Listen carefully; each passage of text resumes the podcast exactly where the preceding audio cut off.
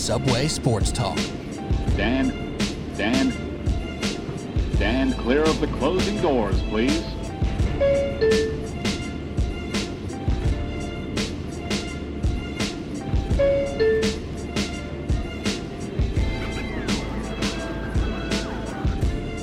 All right, here we go. Subway Sports Talk. My name is Peter Kennedy, and I am your host today. Joining me, just one member for now of the SST Brain Trust. It might be the first ever SST Brain Trust episode where I'm not just having, you know, the baseball guys, Andrew and Alec, not just having the NBA outsiders, uh, Duffy, Kyle, Frank, and Andrew. Another Andrew. There's two Andrews now. Right now, I'm just with one, but later on, we'll be talking hoops with the NBA outsiders as well. But for now, one of the designated hitters, the lone DH today, Andrew Kalani. What's up, man?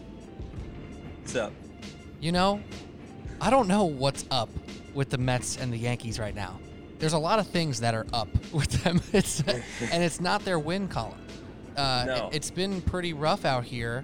Let me ask you this before we get into the weeds of anything. How are you holding up with it? Because the Yankees just lost seven in a row before they played the Mets over the weekend, uh, and now they're not looking good as we speak right now. Are you okay? Uh, doing doing okay uh, is is fine. Just uh, just the realities of the season have you know kind of kind of hit us hard a little bit. You know, I don't think any team is as good as they are when they're doing when they're playing very well, but they're definitely and they're definitely not as bad as the uh, you know as they're playing right now. But it's it's pretty grim. Every single move that Aaron Boone's been making has been horrendous. Every every everything that can go wrong is possibly wrong. They get in, bit by injury bugs. The relievers are garbage. Uh, people not hitting in the clutch. It's just it's been it hasn't been a good couple weeks uh, for the Yankees so far. And uh, tell me how you really feel. No, but uh, you obviously you feel good enough to at least show your face or show your voice on this podcast. We're missing Alec Argento right now. He's under the weather. I'm not sure if he's actually sick or you know he just turned like a, a year older. His birthday was this week. If he's just getting old, but he's not even doing well enough to come here and show his voice, show his face. It's rough No, out saw- here. Now you saw that uh, that Gerrit Cole's leading Major League Baseball in home runs given up, and Ooh. he just started uncontrollably vomiting and uh, could not make it this evening. Well, over in the other side of New York in, in Queens, it's not much better uh, for the Metropolitans, where they they seem to just not get out of their own way as well, and that's more normal, I guess, for the Mets and Mets fans Yeah. to to encounter to experience. But between the bullpen, uh, which I heard a stat today, Jacob Degrom, right before he blew it for himself, they said about how he has uh, 31 uh, games where he left with the lead and the bullpen has blown it, right? And then he blew it for himself actually in this specific case, but. uh, That's just so classic, but not even talking about Jacob DeGrom, and we all obviously all know the frustration uh, of what happens in his starts from time to time, or most of the time. All these other starters can't do anything, and it's brutal to watch. The bullpen is is struggling, and there's guys on the team that are hitting. There are individuals that are hitting. We're going to get deeper into this, but they're not hitting as a team. They're not clutch, and, and it's been really frustrating to try to watch them close a game. And we saw it head to head Mets versus Yankees this past weekend, uh, and we'll get into it. But Andrew, I want to ask you first before. I mean, actually, not before. This is it. This is the start. Before we get into that, I mentioned Alec Argento is not here. Uh, we Mhm. do have Duffy and Kyle coming in later in the pod to talk hoops. We have crazy performances from Jamal Murray and the Nuggets uh, to force a game seven in that series. Now we got the Heat and Bucks playing. Heat are playing super tight right now. Game will be over by the time I talk to Duffy and Kyle, and then also Rockets Thunder, amongst other things in basketball. A lot of exciting stuff. So Andrew, can you update the Subway Sports Talk listeners now?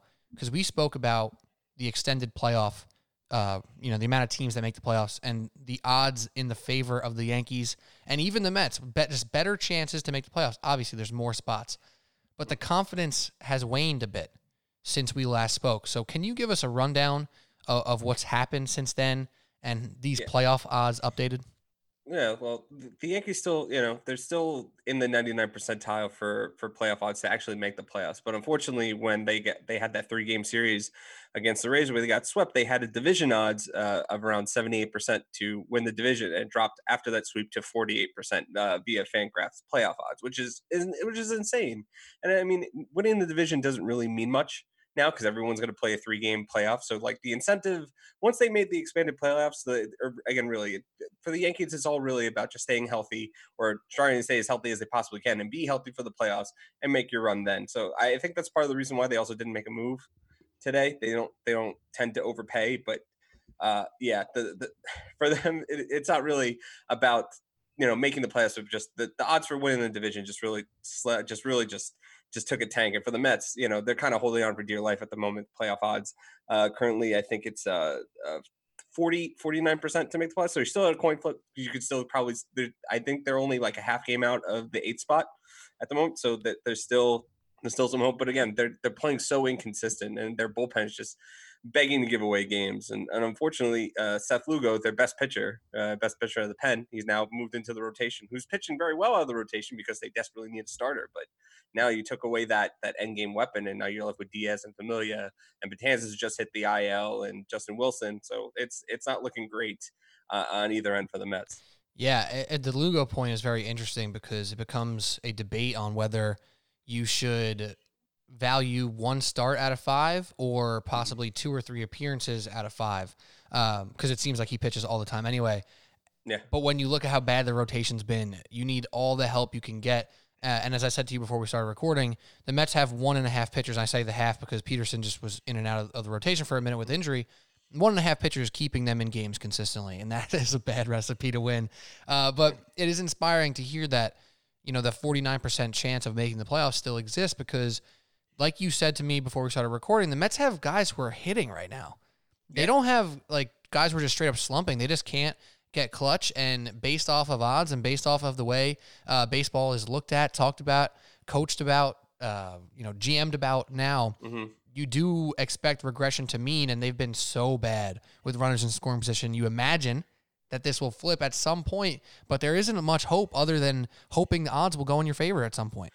Yeah, so uh, so I, I have a, I have a little bit of a stat here. So since you guys last recorded on, I think it was like August 11th or something like that, when uh, unfortunately I, I wasn't able to join you guys. So the Mets uh, in losses, they are they are approximately three and 44 runners in scoring position in all of their losses, which is incredible. Like you like you, even if even you flipped the coin and just uh, even you added like eight, you know, a, a couple hits here and there, you know, that would have changed the outcome because their their run differential you know, they weren't losing by that. All their all the games were relatively close. So you know, a, a hit here or there, and you know, they would have been. You know, I think they would have been in uh, solidly in second place at the moment because nobody else is running away with the division at the moment. It's just the Braves and everybody else who's just so mediocre to to to bad at the moment. Uh, and you know, they they have an incredible offense. Dom Smith's hitting. Dom Smith is great. Oh, what a Dom. what a guy. What, what a, a guy. guy. What a guy. JD Davis, Cano turning into just turning back the clock. Uh, Confor- Conforto and Nimmo, all these guys are just just hitting the crap out of the ball. It's it's it's it's all. I got to watch it for five games. It was, you know, unfortunately as a Yankee fan, it wasn't great to watch, but they they can hit. They they have a legitimately uh, a great lineup, and I think it's the number two lineup in all baseball behind the Yankees. Yeah, if you took out Billy Hamilton's, you know, 25 yeah. at bats, maybe they'd be ahead of the Yankees, but he's batting 045. yeah. but uh, and the catchers catchers haven't been hitting as well as well, so that's actually good that they are able to pick up uh, Robinson Chirinos. Yeah, and we'll, uh, we will get into the into the deadline stuff uh, for the Mets and what they did do, and then obviously what the Yankees didn't do. Uh, but quickly on this Mets lineup, how often would you expect a team to have three guys batting over 300, over 400 on base percentage? Just feel like they can't get anything done. It, it's really strange, like you said, Cano, Smith, and Conforto being the leaders of this lineup right now.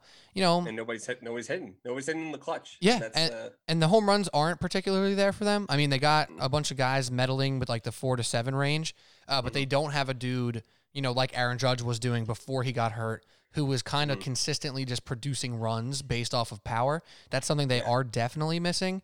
Um, yeah.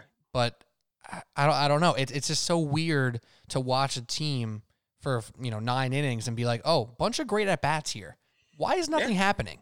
So let me ask you about the NL um, the NL East here though, because you just brought it up. It's very interesting. So we all thought this was a really strong division, right? We thought the mm. Mets had a chance, not a great chance, but a nice chance to compete for the division, if not really compete for wild cards, which obviously they still can. But looking yeah. at that division as a whole, did we take strong mediocrity for really, really great division? Or is there just this weirdness with this entire season that no one seems to really be strive like striding the way the Padres may be at some points, the Dodgers have been?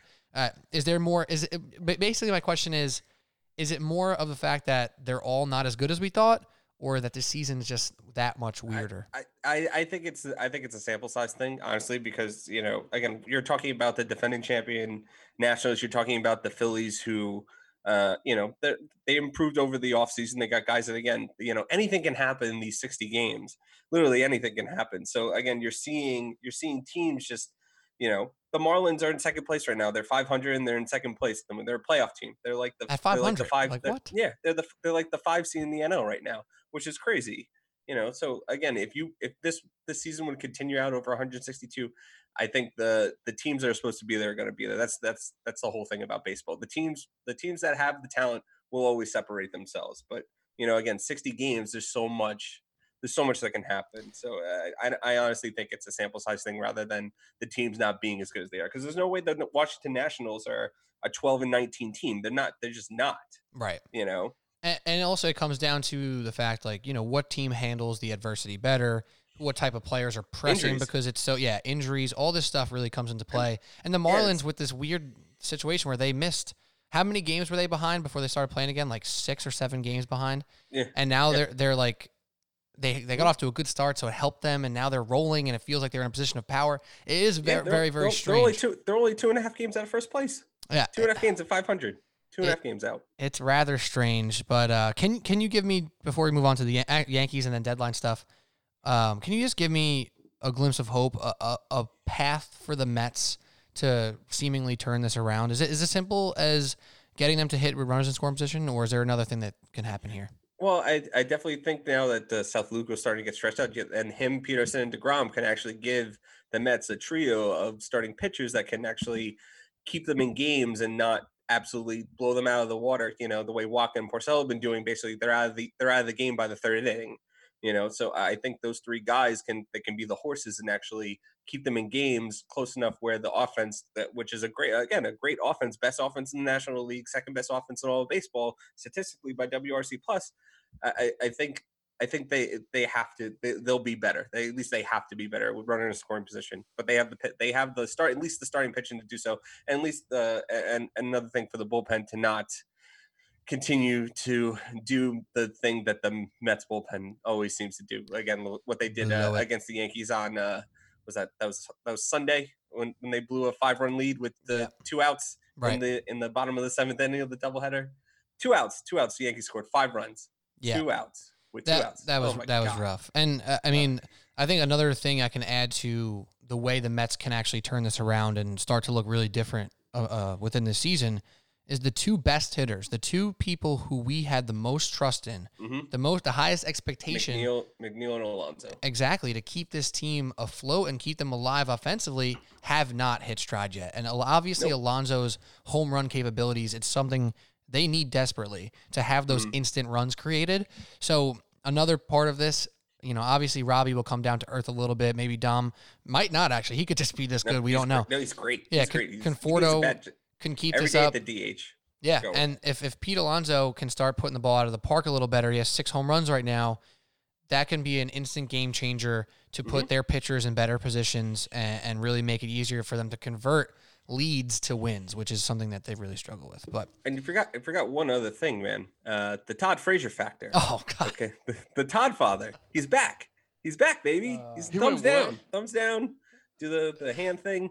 Whatever whatever the case may be. He's gonna bring the clubhouse together.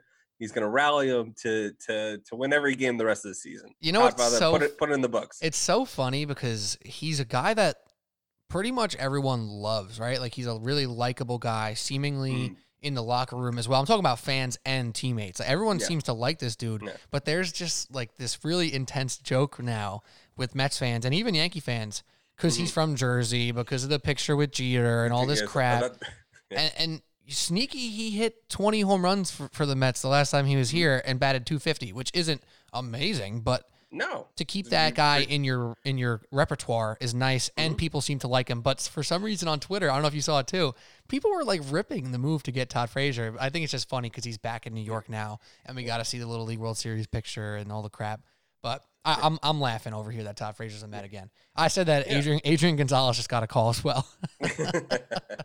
he played like nine games for the Mets. They were like, "No, you need to retire, buddy." And he was like, "Yeah, Yeah, that's right." it. That's it. You're done. and and don't forget about uh, Miguel Castro too. They picked him up, and he should be uh, getting some uh, high leverage spot from the bullpen. And it's it's great. You know, the Mets actually went out and addressed their needs. They had a need at ca- a catcher. They needed a, uh, a need at corner infielder because J.D. Davis might be hurt, and they went out and got a reliever because their bullpen's uh, hot garbage. Look at that. You try to improve How your team. about You're going to try to make the plays. How about that? That's crazy. It's such a wild concept uh, to me as a Yankee fan to see your team try and improve. Yeah, they had a hole at backup catcher, and their bullpen's trash, and that's what they tried to go for. And apparently, there were some other catchers that were in the market here that they didn't end up getting. I forget the name off the top of my head now, but a guy in Chirinos, like you probably know him better than me, but a guy who's been around the block has some sneaky pop, and you you said this, not me, but he, people like throwing to him. That's a good yeah, thing for he's, me. he's great with the pitch step. He was they, they loved him in Houston. Uh, I know Gerrit Cole raved about him, and I know Justin Verlander loved throwing to him. And he was a you know the, the Astros picked him up twice for a reason. Like he, he was in on the team in 2017, and they picked him up uh, last year again. You know because the guys love throwing to him, so I think he could bring a little bit of that presence to uh, to the Mets staff, and you know be just be an overall positive, kind of like how Erik Kratz is doing uh, with the Yankees. Right. And do you know much about the Miguel Castro guy? Because I, I saw some strikeout numbers that were really great in his favor, uh, but I haven't Yes. I have never seen a pitch to be quite honest. Yeah, no, he's uh, the Baltimore guy. Um, you know, he again the strikeout numbers are definitely there. I, I think he'd be a little wild um, at times. You can not, not know. Basically, he's supposed to be the good version of Dellin Betances. He strikes out a ton of Hmm. guys. You know, he sometimes just loses control just out of nowhere. So, um, so it's be a little weary of. But again, you have another just another option out of the pen, better than uh, you know the, some of the some of the other guys that they were throwing out there uh, during the series with the Yankees. So at least it's it's at least a name. Okay, and I'm not I'm not saying he's going to be the answer, but I, I think it's just a, a name and just you're just upping the talent level, Right. you know, Help and that's all you can them really in the just right improve direction. the margins, improve Right. the margins. Anyone that helps push them in the right direction, whether one step or five steps, is is a win. Mhm. Uh, so that sounds good. And and you know what? I didn't really know what the Mets were going to do. I didn't expect anything too splashy, which nothing was Yeah. splashy outside of the Todd Frazier. not obviously So- not. Um, so I didn't expect too much flashiness out of the Mets here, but it was really nice to see them go for something, like you said. Now on the flip Yeah. side, and we'll and we'll segue into the Yankees here. They didn't go for anything in this particular moment, and, and I know you're frustrated. I know Alex frustrated. And yes, there is a, a, a lane for you guys to get better naturally when health comes back to your side. But how, as a fan, are you say I, I told you this, do your absolute best job to rationalize not making any moves at the deadline. Go. How would you do it? Like do just even if you don't even if you don't believe it, just tell me I- how you could I'd rationalize I it. would I would give I would give the same lines that Cashman has been giving. Uh, to, I basically giving that the health, uh, getting healthy guys back is basically the same thing as as making a trade. And Brian Cashman is not somebody who overpays for for for marginal for for upgrades. He just doesn't do it. He you know he's not a person that puts all his chips in. He's not someone who will lose a trade even you know even if it, it not even the appearance of losing a trade. He won't. He just won't do it. So he's not. He's not the type of guy to overpay to trade a Clarke Schmidt for uh, Clevinger or you know for some for Lance Lynn or somebody like that. Someone that could it could instantly backfire. Like Lance Lynn's been doing great, but he could come in and he could suck. And then you're saying we trade Clarke Schmidt and Clint Frazier or Miguel Andujar. Like you'll look bad on the trade. Just Cashman just doesn't do that. So um, you know, you got to wait for that. My rationale would be you wait for guys to get healthy, and you you know you don't overpay for for uh, someone who could only be a marginal upgrade. Right, and I mean that's a that's a good job, and I know you don't believe in every single thing you just I said. don't I, I don't believe a word I just said. That that, that like that's good though. Like that checks out to me, and that's why you know you Yankee fans are obviously super frustrated with Cashman. As a non-Yankees fan, I mean, I just trust that guy. Like it seems like even he he doesn't waver in a moment of uh, uncertainty. He doesn't overreact and try to do something. And, and we have too many franchises in this in this state or in this tri-state area with Jersey with the football teams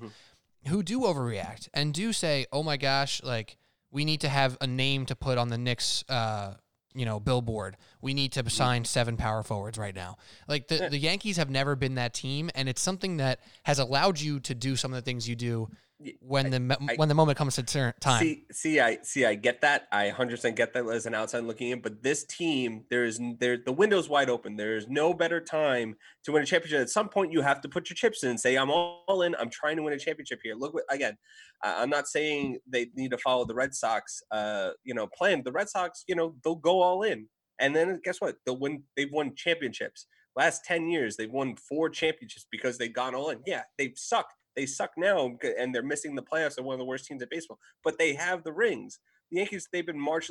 Again, we're talking 11 years now since the last time the Yankees were were in the World Series and won the World Series. You know, at some point you have to put your, push the chips in, say I'm all in. I'm trying to win it. To the goal, the goal is to win the championship. The goal is not to be competitive if you're the New York Yankees. You're always going to be competitive. You have to win championships at the end of the day. And just like uh, Cashman just doesn't just doesn't want to do it. Just doesn't want to make marginal upgrades. You're telling me out there. You're telling me that there's nobody out there that's better than Mike Ford. That, that you could that you could have went and got. There's no one better than Brooks Kriske that who's, who's throwing mean. sounds like a fake name. yeah, exactly. I don't even sounds like a crea- It sounds like a creative player name. I don't sounds know like a creative player name. You would you've never heard the name Brooks Kriske before. I, before I mentioned him on this. I'm looking on their okay? roster just so I could see how the hell you spell it. Oh, Brooks yeah. Kriske. Here you go. Just how it sounds. Kriske. Yeah, yeah. yeah. Chris, he, has been pitching. He's been doing a ton of high leverage energy. Uh, he's got a 20 uh, ERA, just in case you didn't know. Yeah, and uh, Nick Nelson and Ben Heller and all these guys and, and Luis Avilan who got uh, DFA and released. Like all these guys are pitching important innings because Aaron Boone, uh, you know, a Cashman doesn't want to go out and, and, get marginal upgrades. Like you're telling me Archie Bradley's not better than any of these guys. You you tell me you're not going to give up at least a little bit to get Archie Bradley. Archie Bradley's great. You know, he's not he's not again he's not uh, uh, uh you know he's not going to be the closer, but yeah, right. he's a he's a better seventh inning option than what they have now.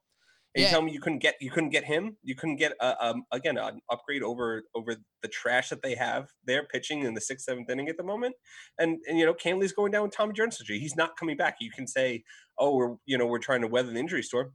There's a guy that guy's not coming back. Luis Severino wasn't was never coming back. So you, right. you needed some kind of upgrade at any place and somewhere anywhere. And, and it anywhere. feels good that they brought up the young guy in Deivi Garcia, right? But uh, my my comparison here, my analogy for you, and, let me know if you agree with this or not, mm. is until last year, the Raptors, right?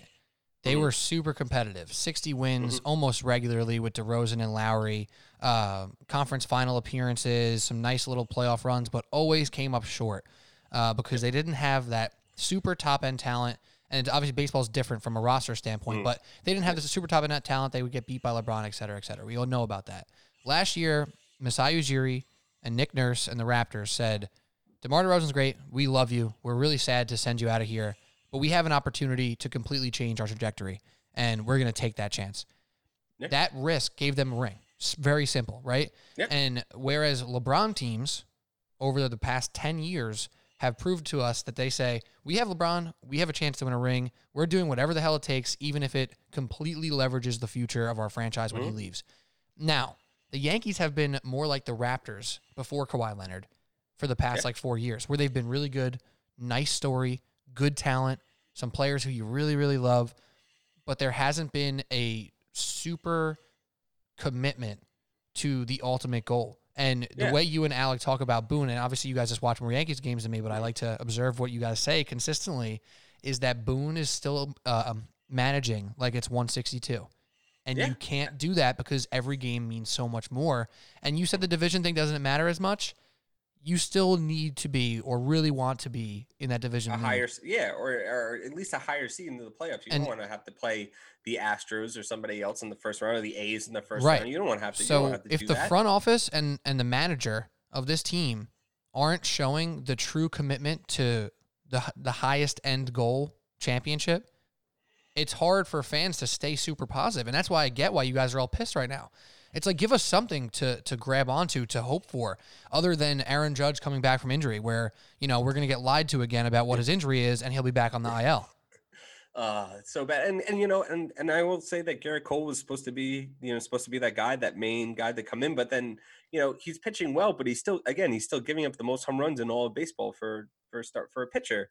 And uh, you know, going back to a year a year ago from now, the only major move that the Yankees made is bringing Gerrit Cole, and that's it. And they let depth pieces go. They let Didi Rook. They let Didi go. They let Betances go. They even let uh, Austin Romine go, and, and um, you know, just got Cameron Maybin. Cameron Maybin would be an upgrade over Mike Tauchman at the moment, uh, and they didn't even go out and get him. They, you know, he got traded to the to the Cubs today. I do you chuckle know, so just, between the difference of your hate for Tauchman and Alex love for Tauchman. It's very. It makes Oh. me laugh because you guys have Uh, very different he, he opinions. called he called me a Clint he called me a Clint Frazier stan.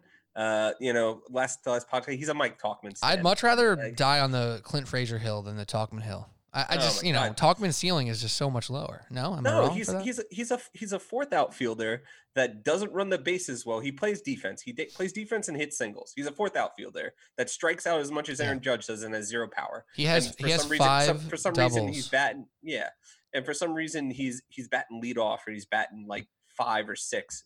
Doesn't make any sense to me. He has just- he has five doubles in uh you know sixty five at bats, and that's his own. Those are his only extra base hits. yeah. uh, Clint- singles. Clint Frazier has four doubles and three home runs in forty at bats. I mean, Yeah. si- simply Frazier's bat has so much more life to it. Just just give the guy some Exactly. ABs. And and you know, and you you would think that uh, and everyone was saying that Clinton was the best outfielder. He was recovering from a concussion.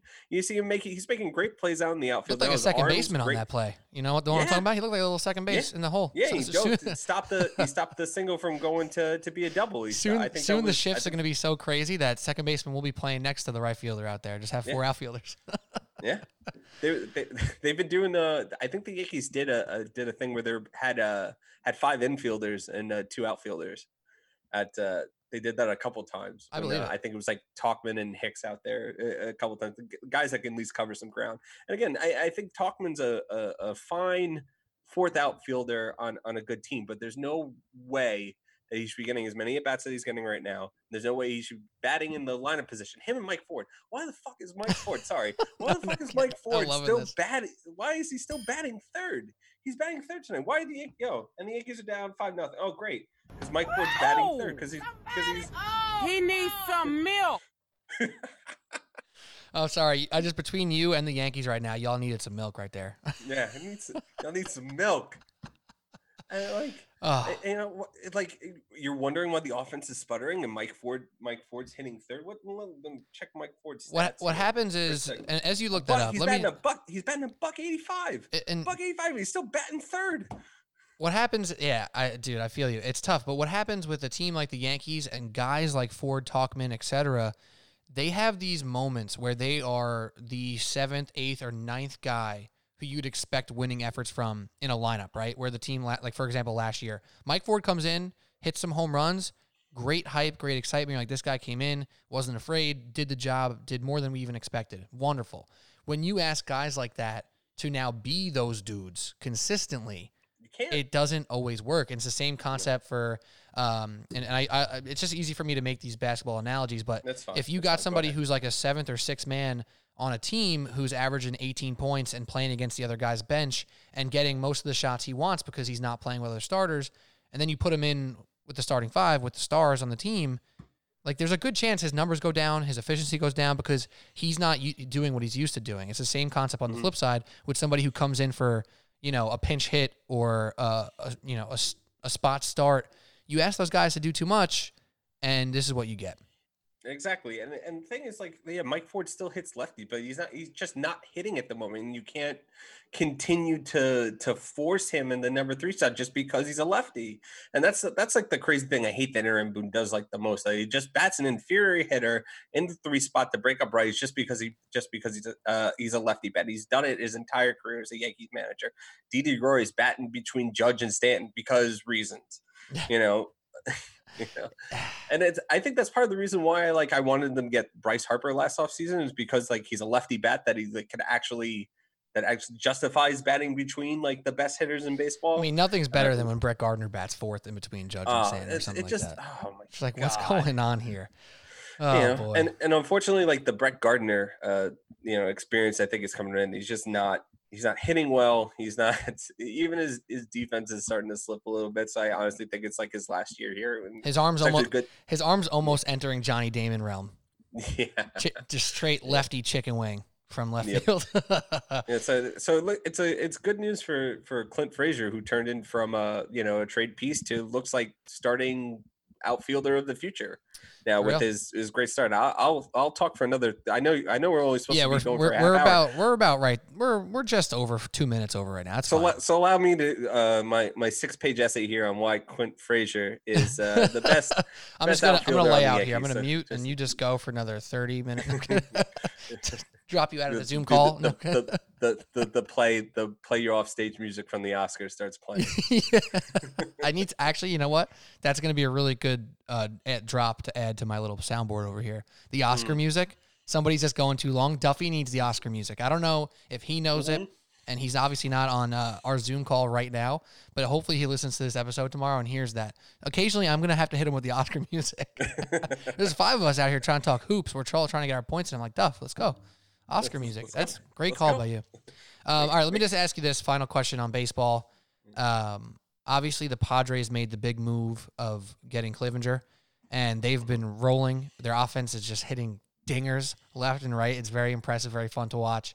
Mhm. Um, is there anything to note with the Padres and their basically matchup with the Dodgers?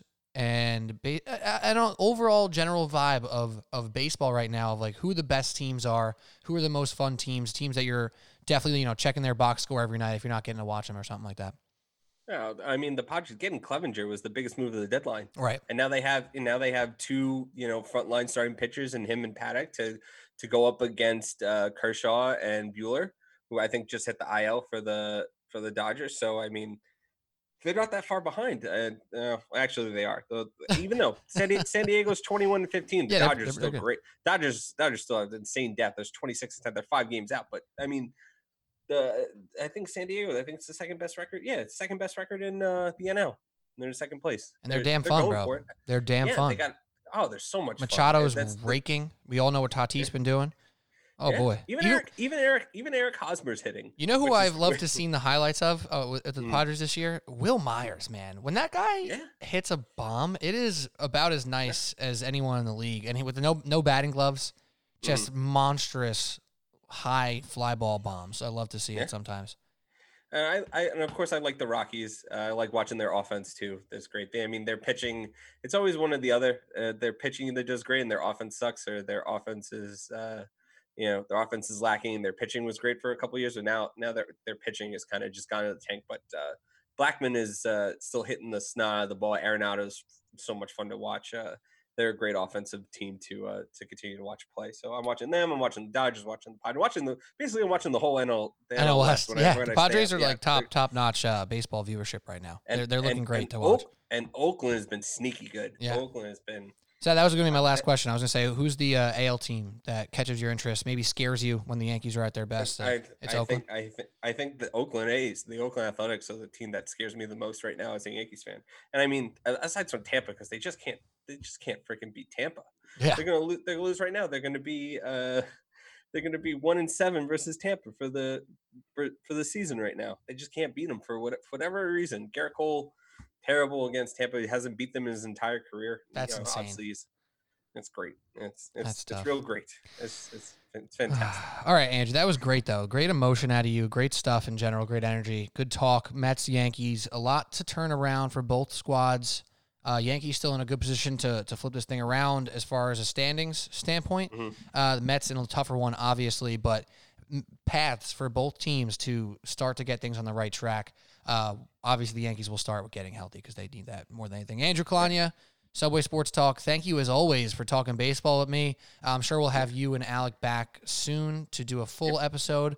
But for now, have a good one, brother. Go enjoy the rest of your night. Take it easy. You can uh, follow me on Twitter at underscore Swarles Barkley for the definitive ranking of Big League Chew. Oh. Spoilers, it's grape. That's good to know. And actually, I, I'm I'm privy. I've seen the list already. And Grape Man slaps. That's oh, it. It's the, oh, it's the best. All right, Andrew Kalanya, everybody. Thank you. Take it easy, man. All right, well, it's time to switch gears here a little bit as baseball goes past the halfway point and they're sneaky getting close to the playoffs. I can't even really fathom it because of what's happening in basketball and the excitement that's happening in the NBA right now. And we're in the playoffs. It made me forget that baseball is getting so far ahead and that football starts next freaking week, which is insane to my brain still. But nonetheless, we have first round matchups still going on. We have second round matchups that are heating up and, and getting going. And we have the NBA outsiders, or at least part of them, here with me today First off, John Lucas Duffy, what up, dog? Edie, what up, what up, bro? I'm excited for the second round, man. We got a little taste of it today. I'm looking forward to more. That's what I'm saying. And last but not least, Kyle Anderson, what's up, dude? Yeah, what's going on, guys? I'm uh, you know, just as excited as you guys are. You know, nice to get a little taste of, of the playoffs again. And uh, you know, it just keeps getting better and better, I feel like. For real. So, And uh, I wanted to just to get you guys in here before I ended up soliloquying for four minutes or something like that. But there is a lot of action right now in the NBA, right? It's it's hard to deny, and for you know somebody with as x amount of hours in a day, it's hard to you know keep up with your baseball team, prepare for your fantasy draft, and watch some of these awesome games that we're getting to see. Uh, whether it be the Nuggets, Jazz, uh, the Heat, Bucks, which you know finished just before we started recording here. The Rockets, Thunder on right now. It's still a close game in the second half. It is electric. I mean, all the power to what they're able to accomplish on the court. The on court product has been awesome. So without further ado, let's get into some of this on the court stuff that we're that we're seeing here. And I think it's a good place to start with the Heat and the Bucks as they just played game 1 of their round 2 series and the Heat won, man. They and they didn't just win, they competed from start to finish and ended up, you know, winning by oh, did they win by double digits? I forget. They almost double digits if they 11. they won by 11. And it was closer than that for sure.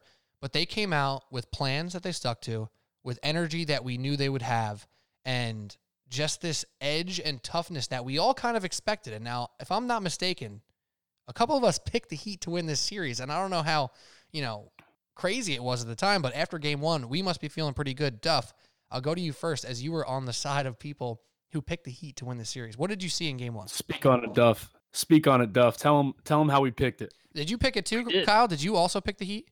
Yes, I think Frank yes, did I too. We all I think did. did your brother was the only My one. bro- y- yeah, and he like I'm not sure how much he believed that. He was just it seemed like he was kind of just trying to be uh a, a little like kind of hedge the bets a little bit. You know, there's always got to be one person on the panel that goes the other way. Yeah, it's just what it is. That's crazy to even say out loud that he hedged the panel by picking the Bucks, the best team in basketball this year. like what? Yeah. Yep. Well, anyways, number one record, like number I think number one defense. Uh, yeah, it's it's crazy that he's like hedging out, uh, like they're the underdog. But I mean, we saw it in this first game that the Heat are no joke, man. And I'm not gonna sit here and say you know it's a lock that they're gonna win the series or anything like that. But what I will say is they played with so much more energy and they were so much more aggressive uh, from what I saw than than what the Bucks were laying down out there.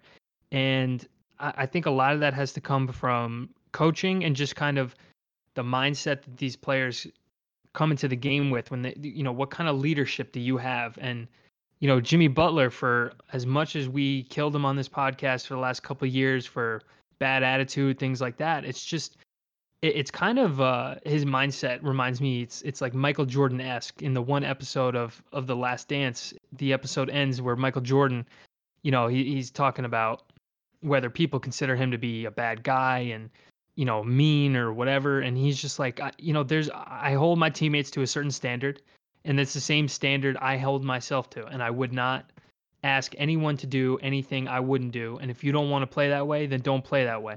And jimmy butler comes with that same energy and so does pat riley so does the entire heat organization. I just felt like they were the more aggressive team and they got the jump on the bucks who who were not ready for this street fight. Yeah, I really think that the Heat took over, you know, Jimmy Butler's, you know, just mindset. You know, at the end of the day, you know, they, you could tell they play with a lot of energy, a lot of toughness. They decided, you know, they they got back on defense and really made it a point to, you know, stop Giannis and his his opportunities in transition to get easy buckets. You know, they um, you know, hit big threes today.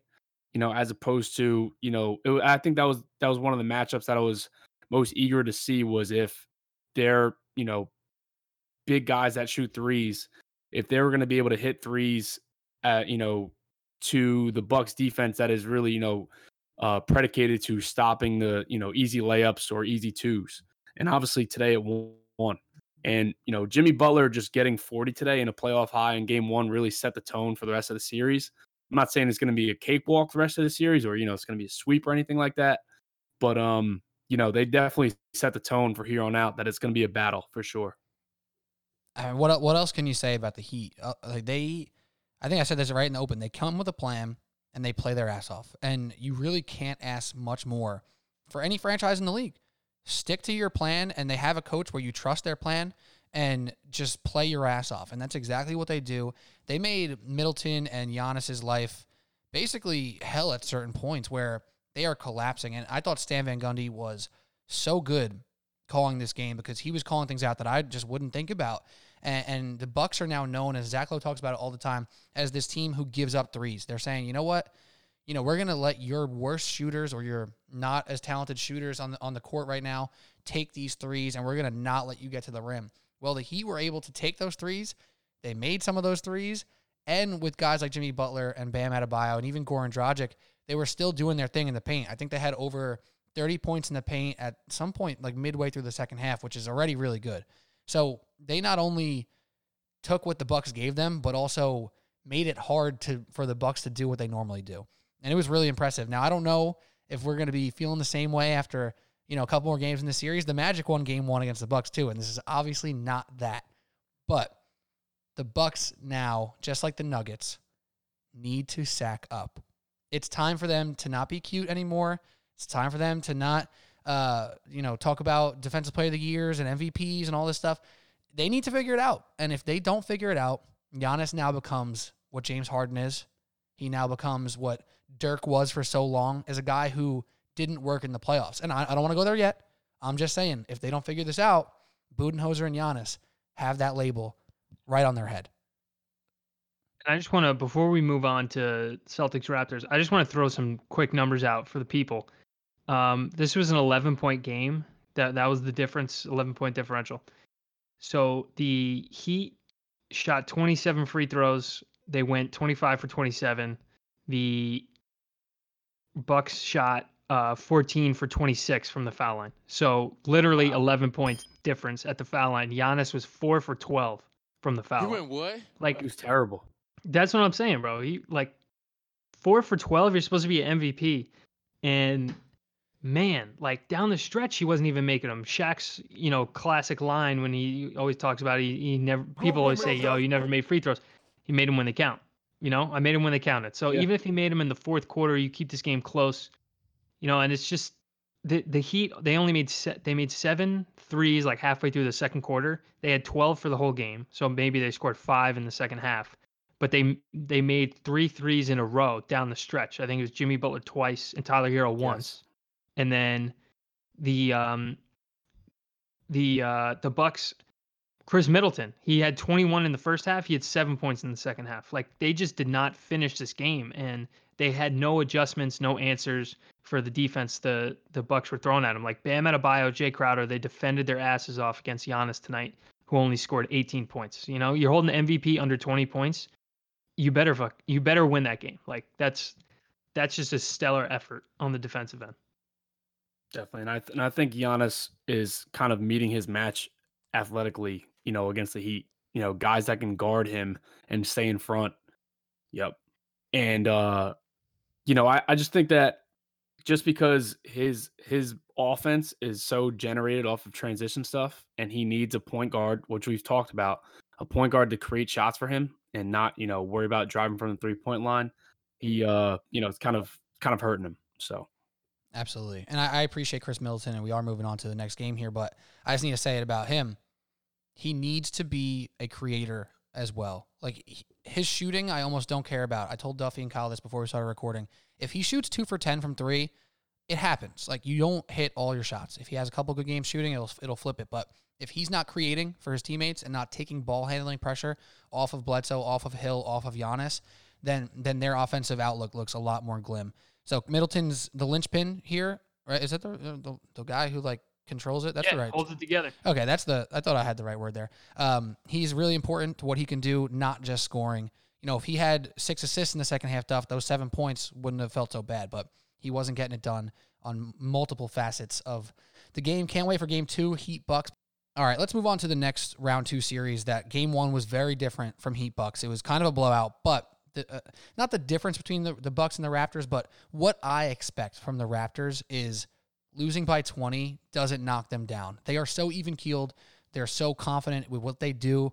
you could easily see them coming back in game two and putting a way better effort uh, forward here. But Duff, I'll, I'll let you go first because I, I frankly didn't watch a lot of this game. I missed like a bunch of it, but it was already over, so I didn't care. Um, what did you see out of the Celtics specifically, and how did they take over this game so quickly? Because it was the first quarter I watched, and it wasn't close, and then the rest of the game it was basically over. Again, it was very similar to the way the Heat played the Bucks. It was a difference in aggression and and like tenacity. It, it really just was like they were playing with more energy. In particular, um, Jaylen Brown. Like he only had 17 points, but he just it was like a really clean game from him from what I saw. And especially in the beginning, the Celtics really came out firing. Like him and Marcus Smart were all over the place, uh, offensively, defensively, early in that game. And it didn't help that the Raptors were trying to force feed Pascal Siakam in the post. Like I, I, I just don't see why they would do that. Like who who is the defender that they're trying to isolate in the post with Pascal Siakam? Like I'll take Marcus Smart versus like 95% of the league in the post as as crazy as that sounds considering he's like six four maybe so that was a weird outside of strategy from Kemba, the there's nobody to attack in the post, right? excuse, excuse? Outside, outside of Kemba, there's no one to attack in the post. You're not going at Theis specifically, not going at Tatum specifically, not going at Brown or Smart specifically. That's it, right? Yeah, absolutely. And and Tatum is a much improved defender. Jaylen Brown has always been a, a really solid defender, uh, and he's and he's so explosive. The the Celtics were out there deflecting every ball in the half court. The Raptors couldn't get in transition at all, and I really loved what I saw from uh, from like everyone on the perimeter for the Celtics. Tatum, Walker, Brown. They were they were catching the ball with an advantage. You know, defenders closing out hard against them. So what do they do? Shot fake, go around them, attack the rim, find another advantage for another teammate, or finish at the rim for yourself. That those were really the keys. They were making smart play after smart play, and they were really leaving nothing on the table for the Raptors to take advantage of. Yeah, man. I, I also didn't get to see too much of it. Um, I saw probably like the first half, but it was just nice to see, um, you know, Tatum getting active, you know, defensively on the perimeter, um, you know, attacking the basket. You know, they they mentioned, um, you know, Tatum last year would take a tough two, even though he would pump fake a guy or rip and go to the basket. He would take a tough two instead of taking just an extra dribble and getting to the basket and taking contact, getting to the line and getting easy points. So you can you can see he was, you know, obviously he's been working on that since last year, but it was, you know, very effective against um, you know, a long and athletic uh Raptors defense.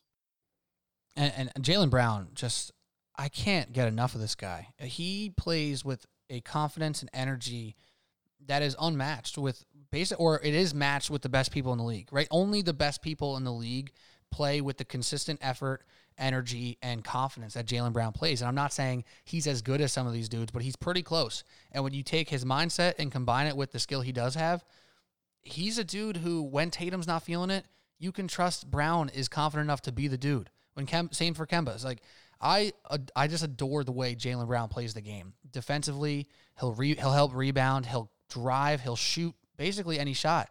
And he's at the point now where next year we're saying this is a possibly three All Star team, and, and Jaylen Brown consistently just taking those steps. We likened him to Paul George in the past of just the the progression on offense, and he's taken it to a level where the energy is matching it times 10 as well. And I just love to see it. Now, Duff, what can the Raptors do to change up their, their luck here? What, what, can they do offensively to not just get kind of just stagnancy uh, with what they had this, this week? Stagnant. That's the word. They were working too much in the half court. This is a team that loves to get out in transition, great transition numbers. And, you know, actually, Ryan Russillo was on Simmons Pod this week, and he broke down all the numbers from these websites about how the Raptors were terrible in the half court. Uh, all see, not terrible, but like you know, middling, average Not team in the Raptors half level. court. The Raptors were in the Yeah. half court. I'm saying they're not They're- Raptor, what you would expect with the Raptors.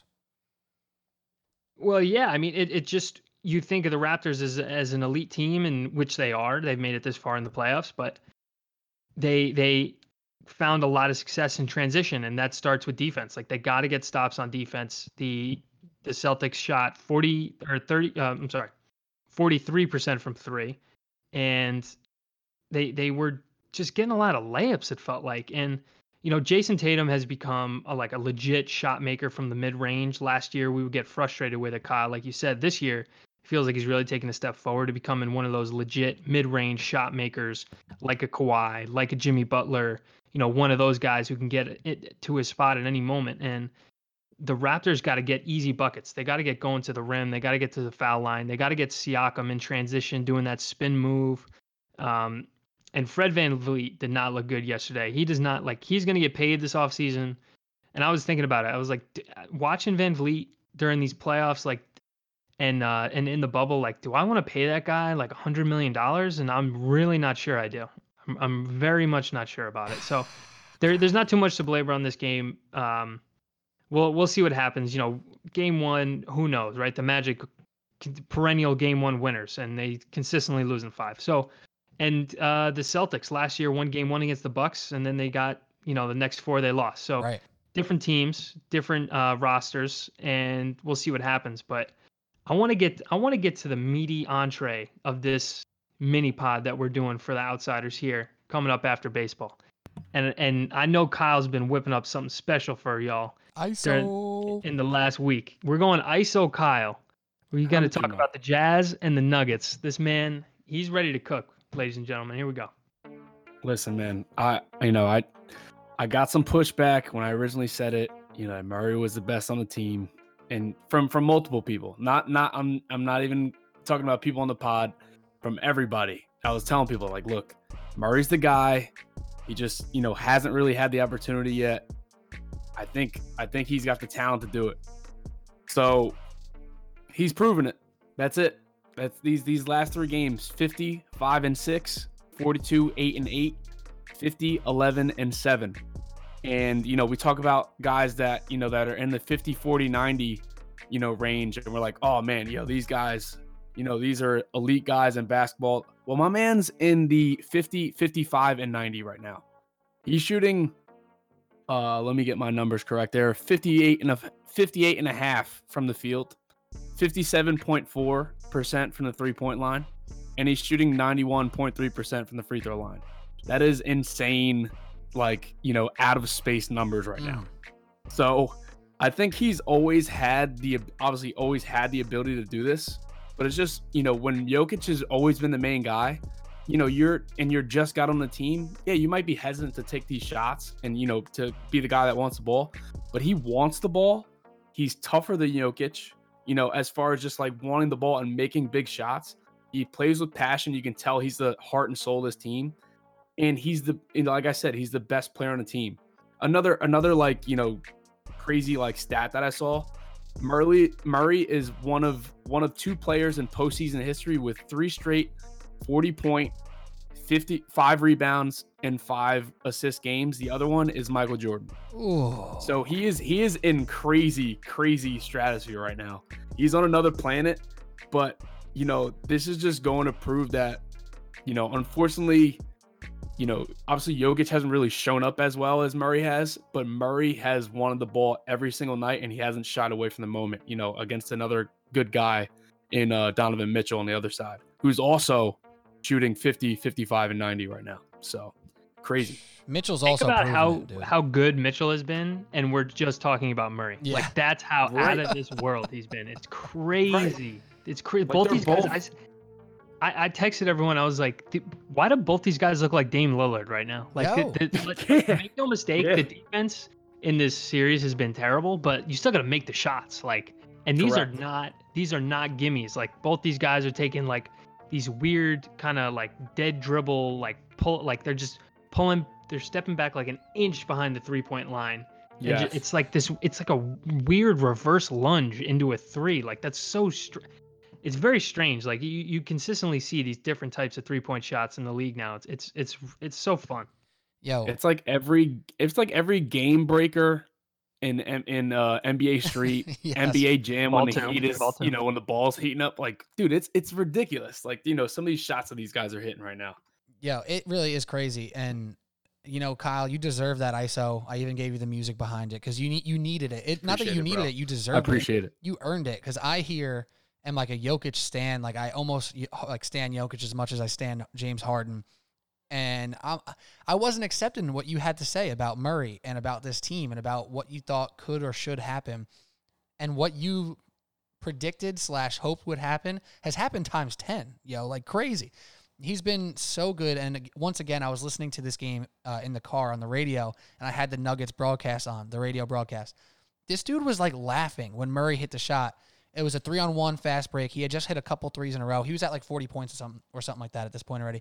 And uh, he hits this three, which he shouldn't have even taken. He was like r- sprinting up the court, catches it before the three point line, bangs home the three, and the play by play guy was like, "Oh my god, like I can't even believe it." And granted, they're homers and you know over the top for their team, but I'm sitting in the Denver, car, some of the the homerous broadcasters, oh. TV and radio. insane, insane, and I'm rooting for the Nuggets in this specific game, and I'm I'm I can't even watch with my eyes. I'm just listening, and I'm laughing like, "Oh he made another shot! Like what? You're Right. expecting one of these to not go in, and he just kept making shots." insane. He deserves so much credit. I tweeted it before, you know, a week or two ago. We're like, you know, Dame Lillard, bubble MVP. He's a beast. He deserves all the credit he gets. Devin Booker, bubble MVP, whatever. Now it's Jamal Murray's bubble, baby. And no one's Yep. stopping him right now. Nobody.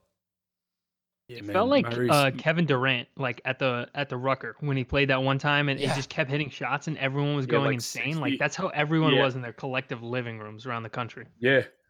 Man. He's he's really like on some 2K shit right now. Like it's Yeah. And ridiculous. I really know, want to shout you it's out, rid- Kyle, it's because ridiculous. because you you recognize this like the first game immediately when it happened. Like you had your doubts about Jokic, and then as soon as Murray gave you the chance to to be right about it, like you you jumped on it. You're like, this is what I've been talking about. Because make no mistake, four or five months ago, Murray was not this guy, and I stand by that. Mm-hmm. But you know what? No. Kenny Smith talked about it a bunch. Uh, you know, a couple people talked about it. Kenny Smith is one that comes to mind. This break, this was an off season. This was an off season for a lot of young guys. Like we were thinking of rookies. We were thinking of like John Morant. We were thinking of you know Luka Doncic. I wasn't thinking about Jamal Murray. That that was a miss. Like that's clearly a guy who's I think he's only 23, and Mhm. you know, people are worried like, is he Jekyll and Hyde? Why is he so up and down? Blah blah blah. Like he's 23. You know, he just Yeah. he finally he figured it out. Good for him. Like th- this is who he is now. Like I, I truly like maybe not 50 50 well, yeah. 100 or whatever, but like Right.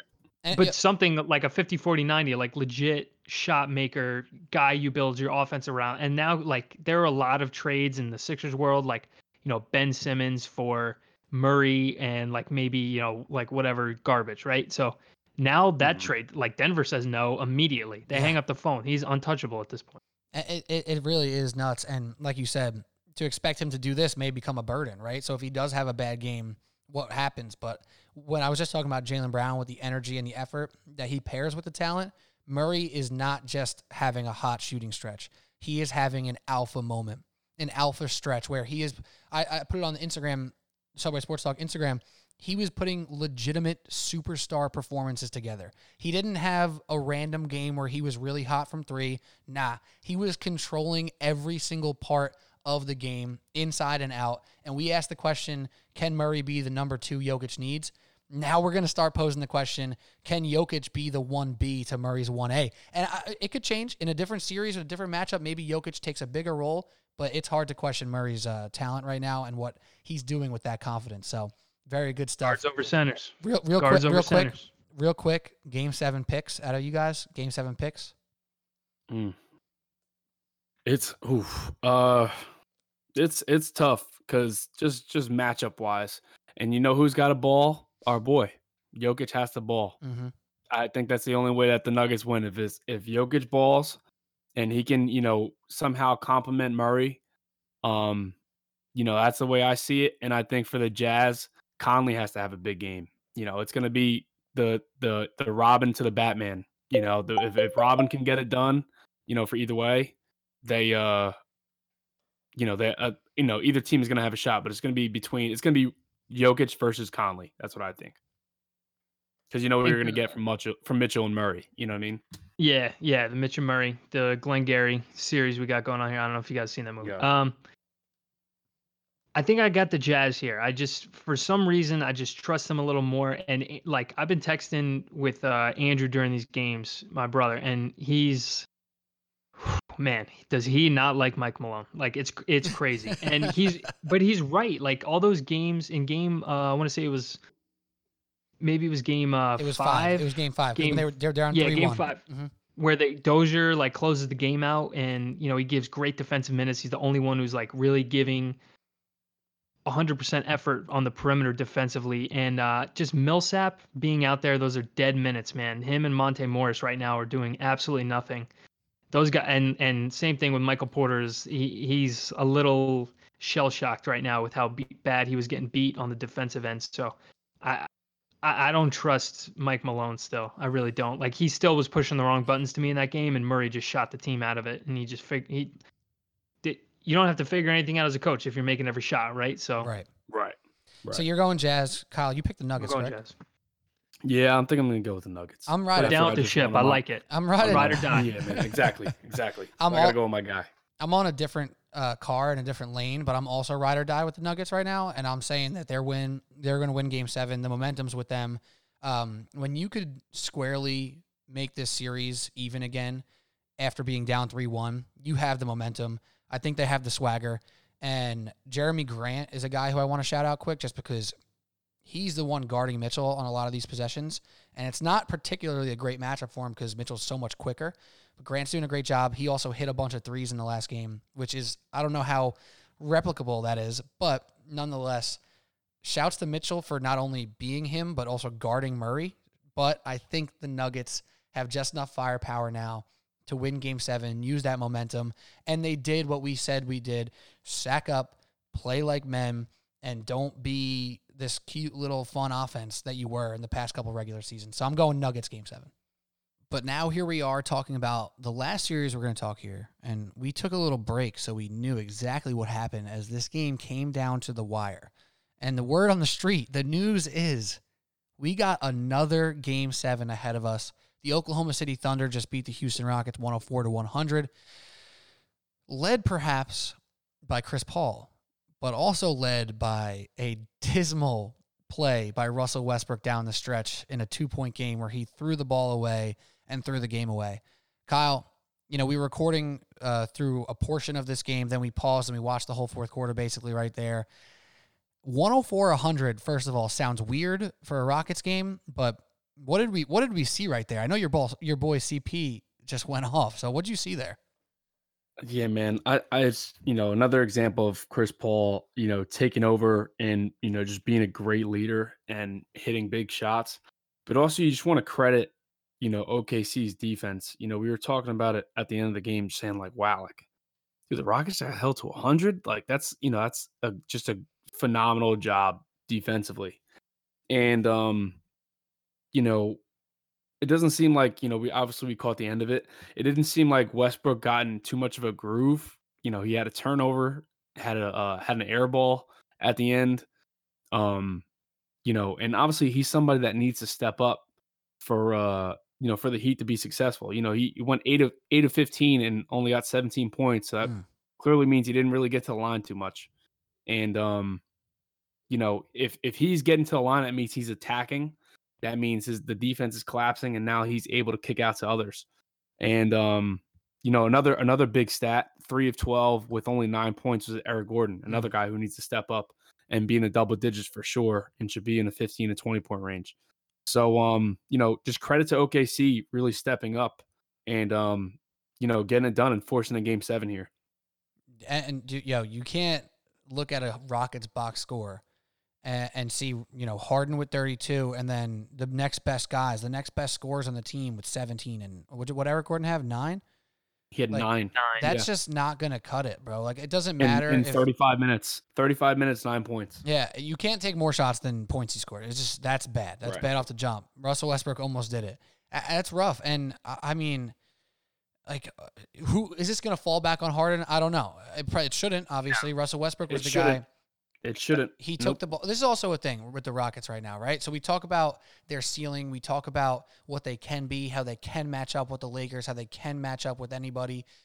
What gives us the confidence to say they can play with anybody also gives us the worry that they can lose to anybody. I'm not saying the Thunder are like some slouch team. Obviously not. They're a legitimate, very good basketball team. But that's just the Rockets' MO, right? Like they took 44 threes tonight. They shot 34%. They had 15 or something like that. Like, you know, one of Eric Gordon's points, I'm seeing on the highlights in the background right now. He hit a three at the end of the half, a fadeaway, like half court uh, pass, like bomb pass to him. He hit it from the corner. Like that, take away that crazy three he had. I mean, my dude had six points. Like that's that's ugly Mhm. for the Rockets and for him. Uh, so we get another game seven. That's incredibly exciting. And about the Thunder, you know, we were talking just before too. You know, Schroeder with a, a low scoring game, Shai Gilgeous-Alexander low scoring game. I think Dort might have actually outscored both of them, which is funny.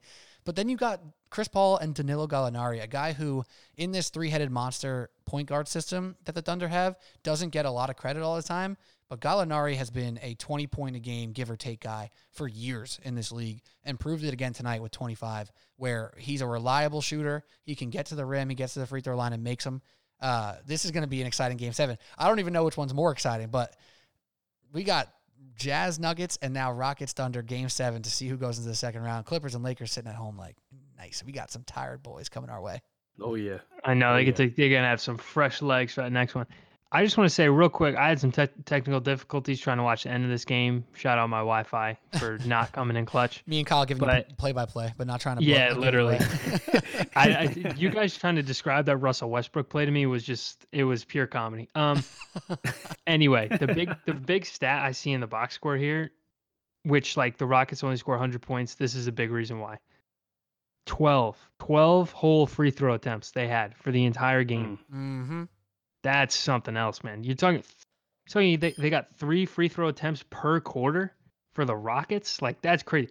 If I told you, man, the Rockets only got 12 free throw attempts, you'd be like, oh, you mean James Harden only got 12? From Harden, like, no, no, the entire team only got 12. I mean, the Thunder only had 18. That's not that's not really a ton either. I mean, we are just talking about the uh, the Heat and the Bucks earlier, who both had 25 plus, but it, the refs were letting them play, man, and, and the the Thunder were ready to scrap, and, the Rockets just were chucking threes, and that's that's the high variant. That's why you got Russell Westbrook. That's why you got you know PJ Tucker and Jeff Green and Ben McLemore, Danuel House, like all those guys is high variance. You don't know what you're gonna get, like you said, Pete, up and down, and it's it was weird to hear a lot of lot of sports people today. Zach Lowe in particular, he called the Lakers Rockets. He was assuming the Rockets were to win this series. They they still could, and move on to the next round. And he said the Rockets versus the Lakers would be a coin flip series.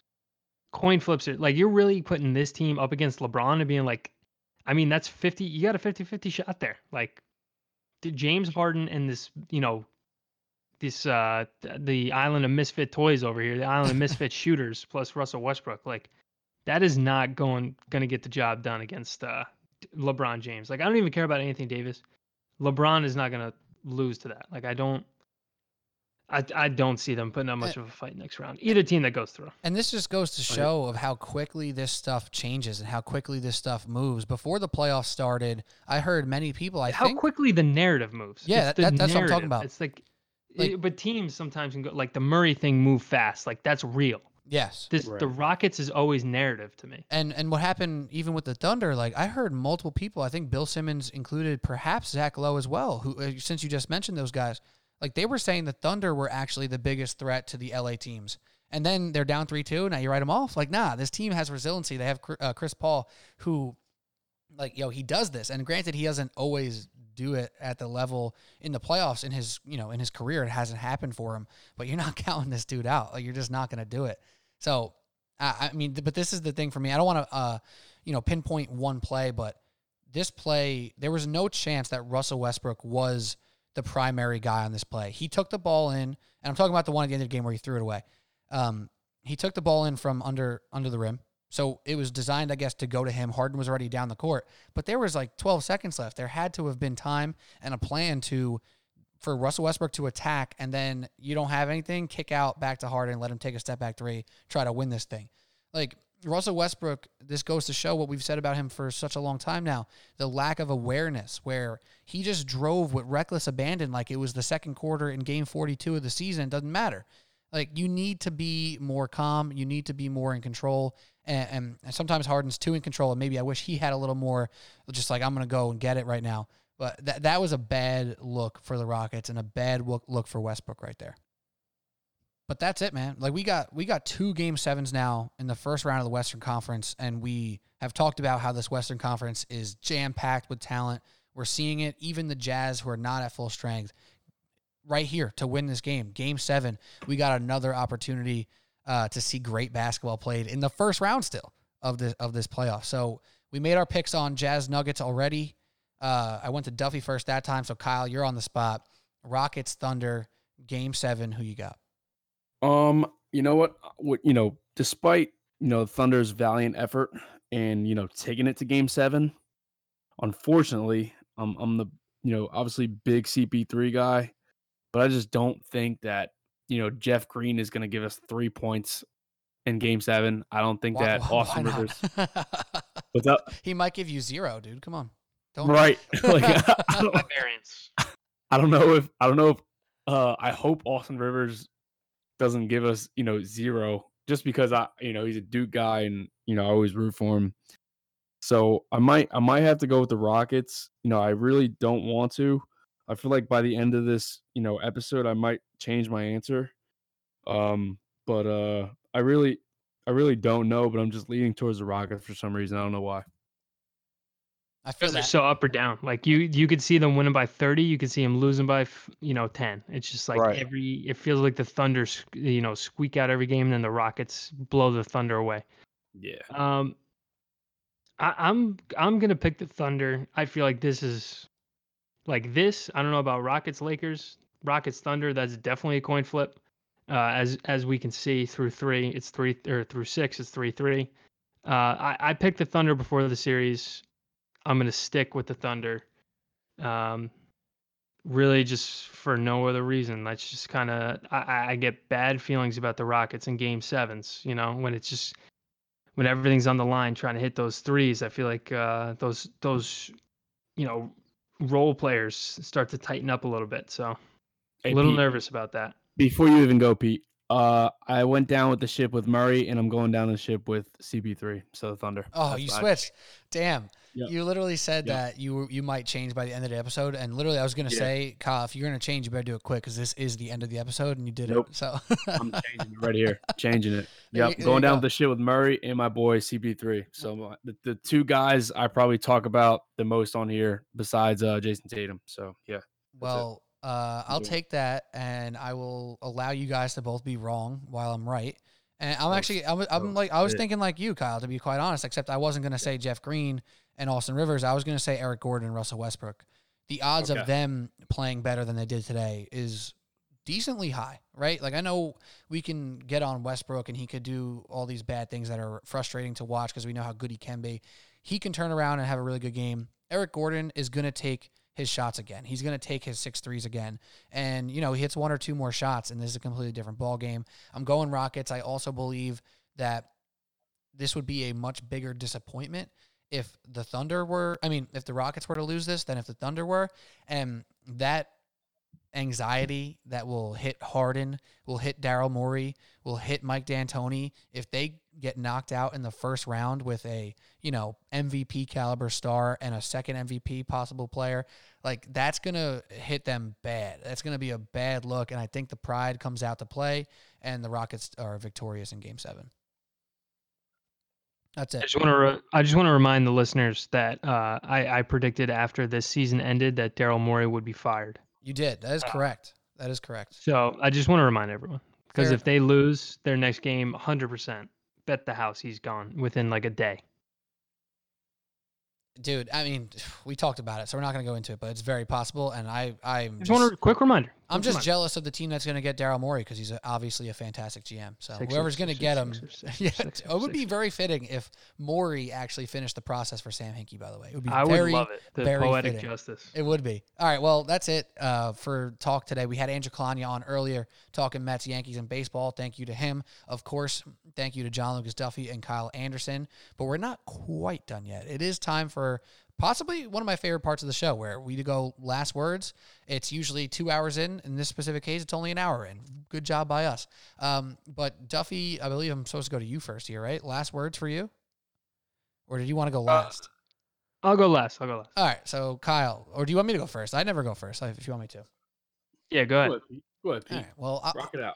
A guy who we were talking about earlier for his spectacular on the court performance in Jamal Murray deserves a shout out in another facet of life.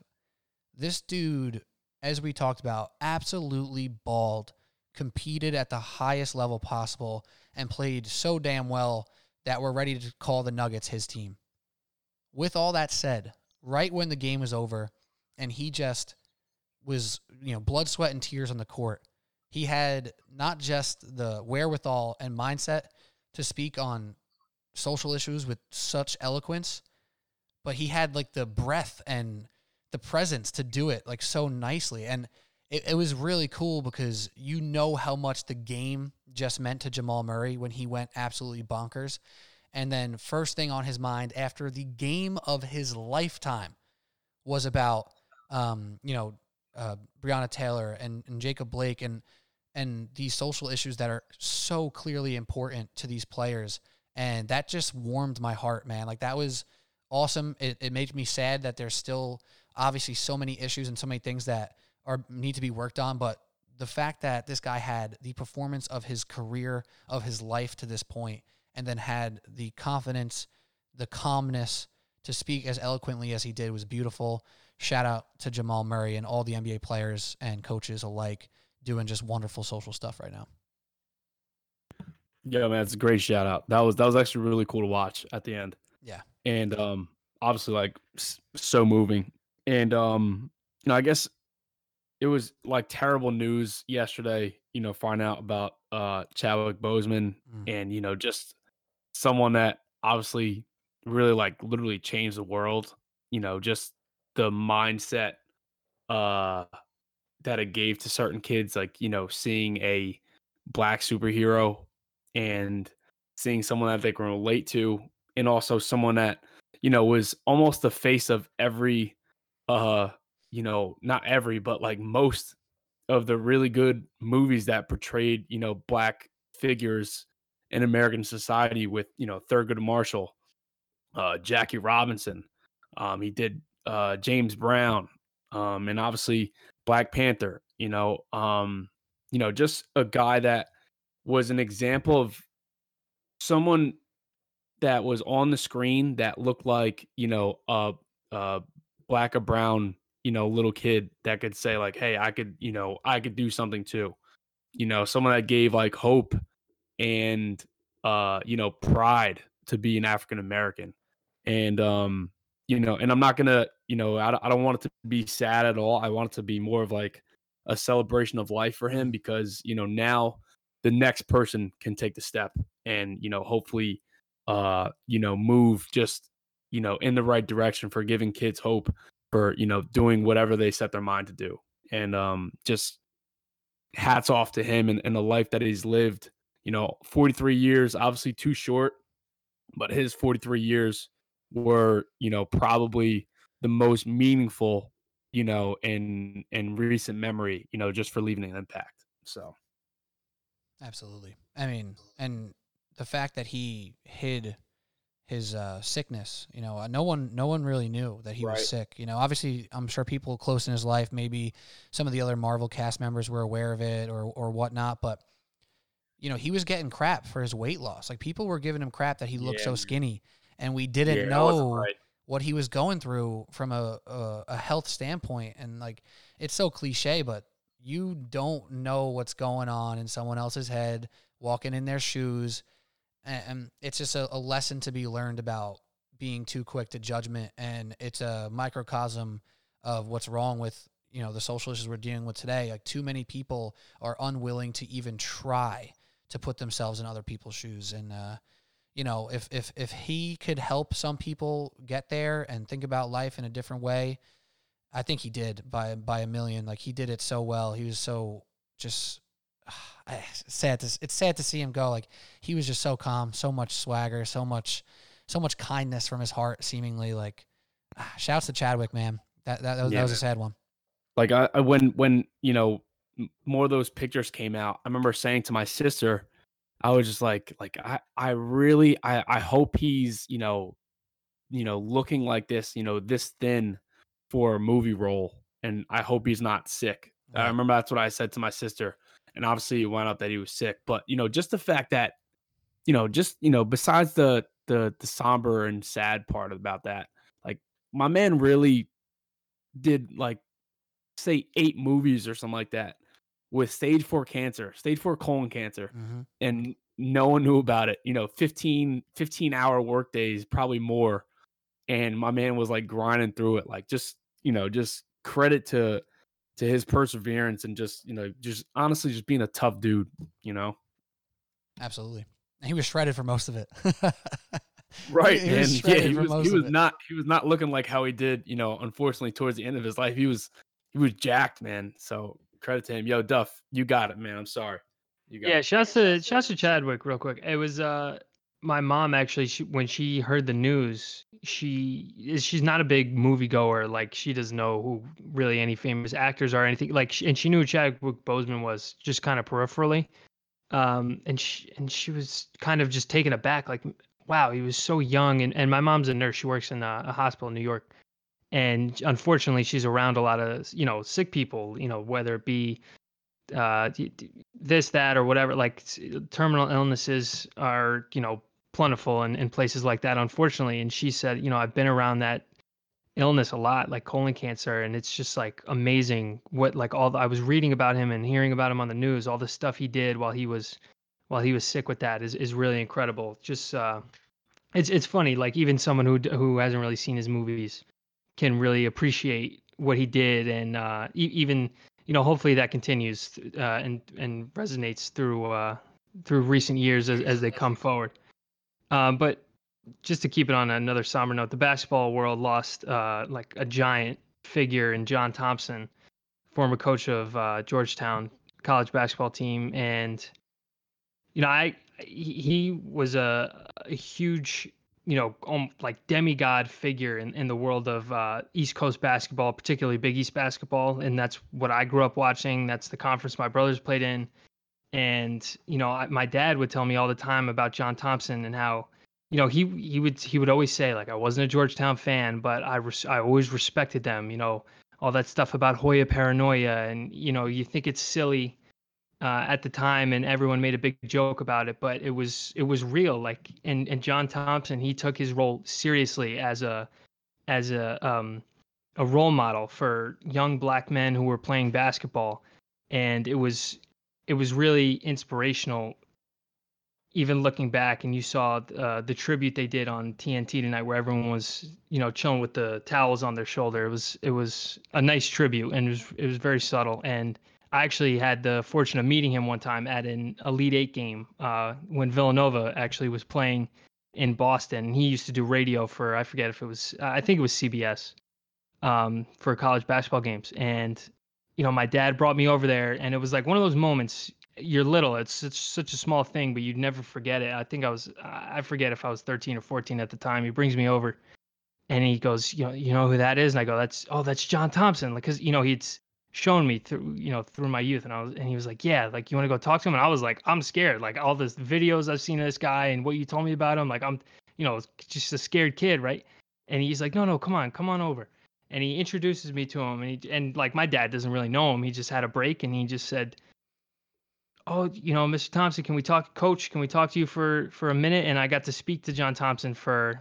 you know two minutes who knows what we even talked about oh actually he he commented that I had a pretzel and he thought it looked delicious. And he's like, go get, you know, go get me a pretzel. So my dad, he took me to go buy John Thompson a pretzel and brought it back to him with mustard on a plate. And he was like so thankful. And he thought it was like the funniest thing in, in the world. Uh, that some, you know, middle school kid he knows had never seen him coach basketball is still like, Yeah. he, he took that moment to kind of uh, usher in the new generation of, of basketball fans and, and really continue to kind of water that flower you know what i mean? And it's just something you always appreciate like the great ones are always doing something great for the game whether it's just a little kid in the stands or some some player they're coaching a walk on anything. And uh you know he's going to be missed just want to shout him out.